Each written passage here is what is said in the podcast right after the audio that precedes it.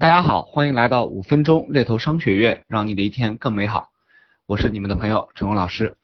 那我们今天要聊的一个话题呢，是源于昨天在微信群的一个对话啊，是说有一个顾问，那邀请了候选人去面试，结果啊，这个客户把面试流程给改了，没有见到原来所谓要见到的 CFO。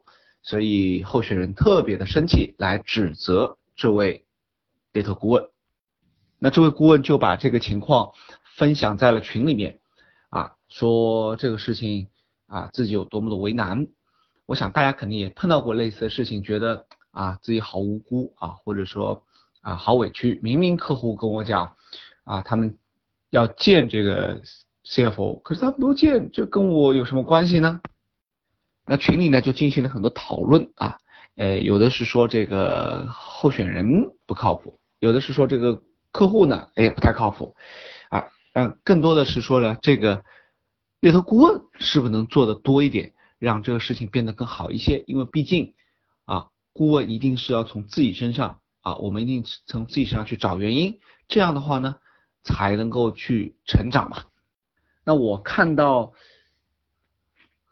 候选人和顾问的截图呢，我是觉得顾问的这边真的是有很大提升空间的啊。简单还原一下，就是候选人就说，哎，我不是说好这个后天面试的吗？怎么又要改了？这个时间是不是有问题啊？他说没有啊，我这个不知道啊，反正 HR 就是这么通知我的啊，我就先这样告诉你啊。那候选人又说了啊，你这个本来要让我见谁谁谁，现在不让我见，什么情况？那顾问就说没毛病啊，这个流程就是这个样子的，就是要做的啊，所以把候选人给惹毛了。那这里面我特别想分享点呢，就是一定要在沟通当中，无论跟客户还是候选人，运用更多的共情啊，FAB 原则，把坏事儿变成好事儿，让他们会觉得说，让我们的客户候选人觉得说，嗯。这个事情啊，原来是这个样子，我能够去理解，而不是简单的做传话筒。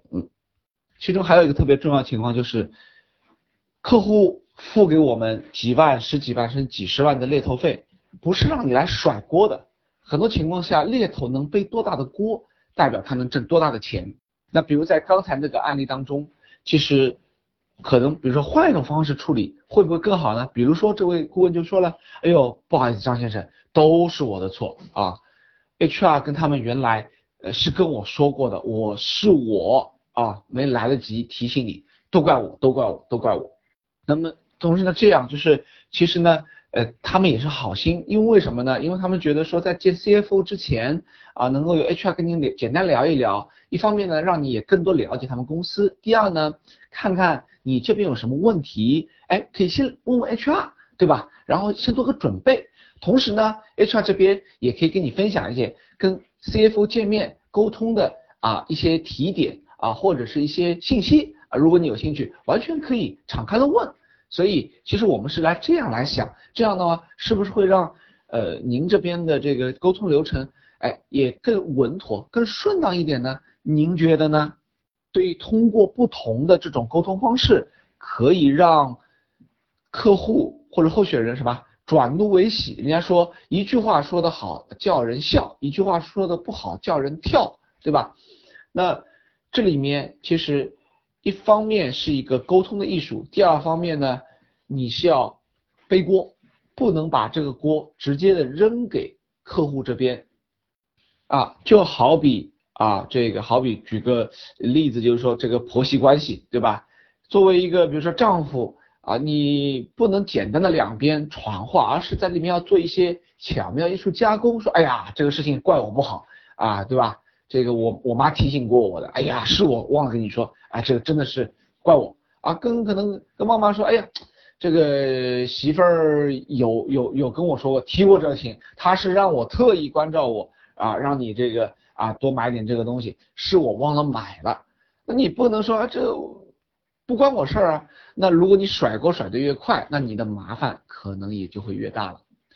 好，那再总结一下今天的要义就是，能背多大的锅，就有多大的挣钱的机会。同时，运用良好的沟通技巧，用 FAB 原则，让这坏事儿变好事儿，能说清楚这件事情对对方的利益啊，包括为什么去改这件事情的原因，以及啊这个事情做了之后可能比原来的事儿还好呢啊，这样的话呢，来去尊重对方，也给对方一个良好的体验和感受。好，那今天的沟通呢就到这儿啊，谢谢大家。那下次再见，好，拜拜。